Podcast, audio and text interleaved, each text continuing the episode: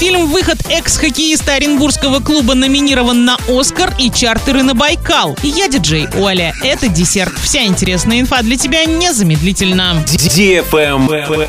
News. Документальный фильм «Выход» для лиц старше двенадцати лет Максима Арбугаева номинирован на премию «Оскар». Максим родился в девяносто первом году в Якутии. На протяжении пятнадцати лет он профессионально занимался хоккеем и выступал за команду «Газпром» ОГУ Оренбург. В восемнадцатом году Максим окончил ВГИК и начал снимать фильмы, связанные со спортом и Арктикой. Совместно со швейцарским режиссером Кристианом Фраем он снял фильм «Генезис два ноль» для лиц старше двенадцати лет об охотниках за бивнями мамонта. Эта лента была отмечена наградой за лучшую операторскую работу на фестивале Sundance. В этом году Арбугаев вместе со своей сестрой снял фильм «Выход», рассказывающий о российском ученом, который наблюдает за жизнью моржей на мысе Сердце-Камень в Чукотском море.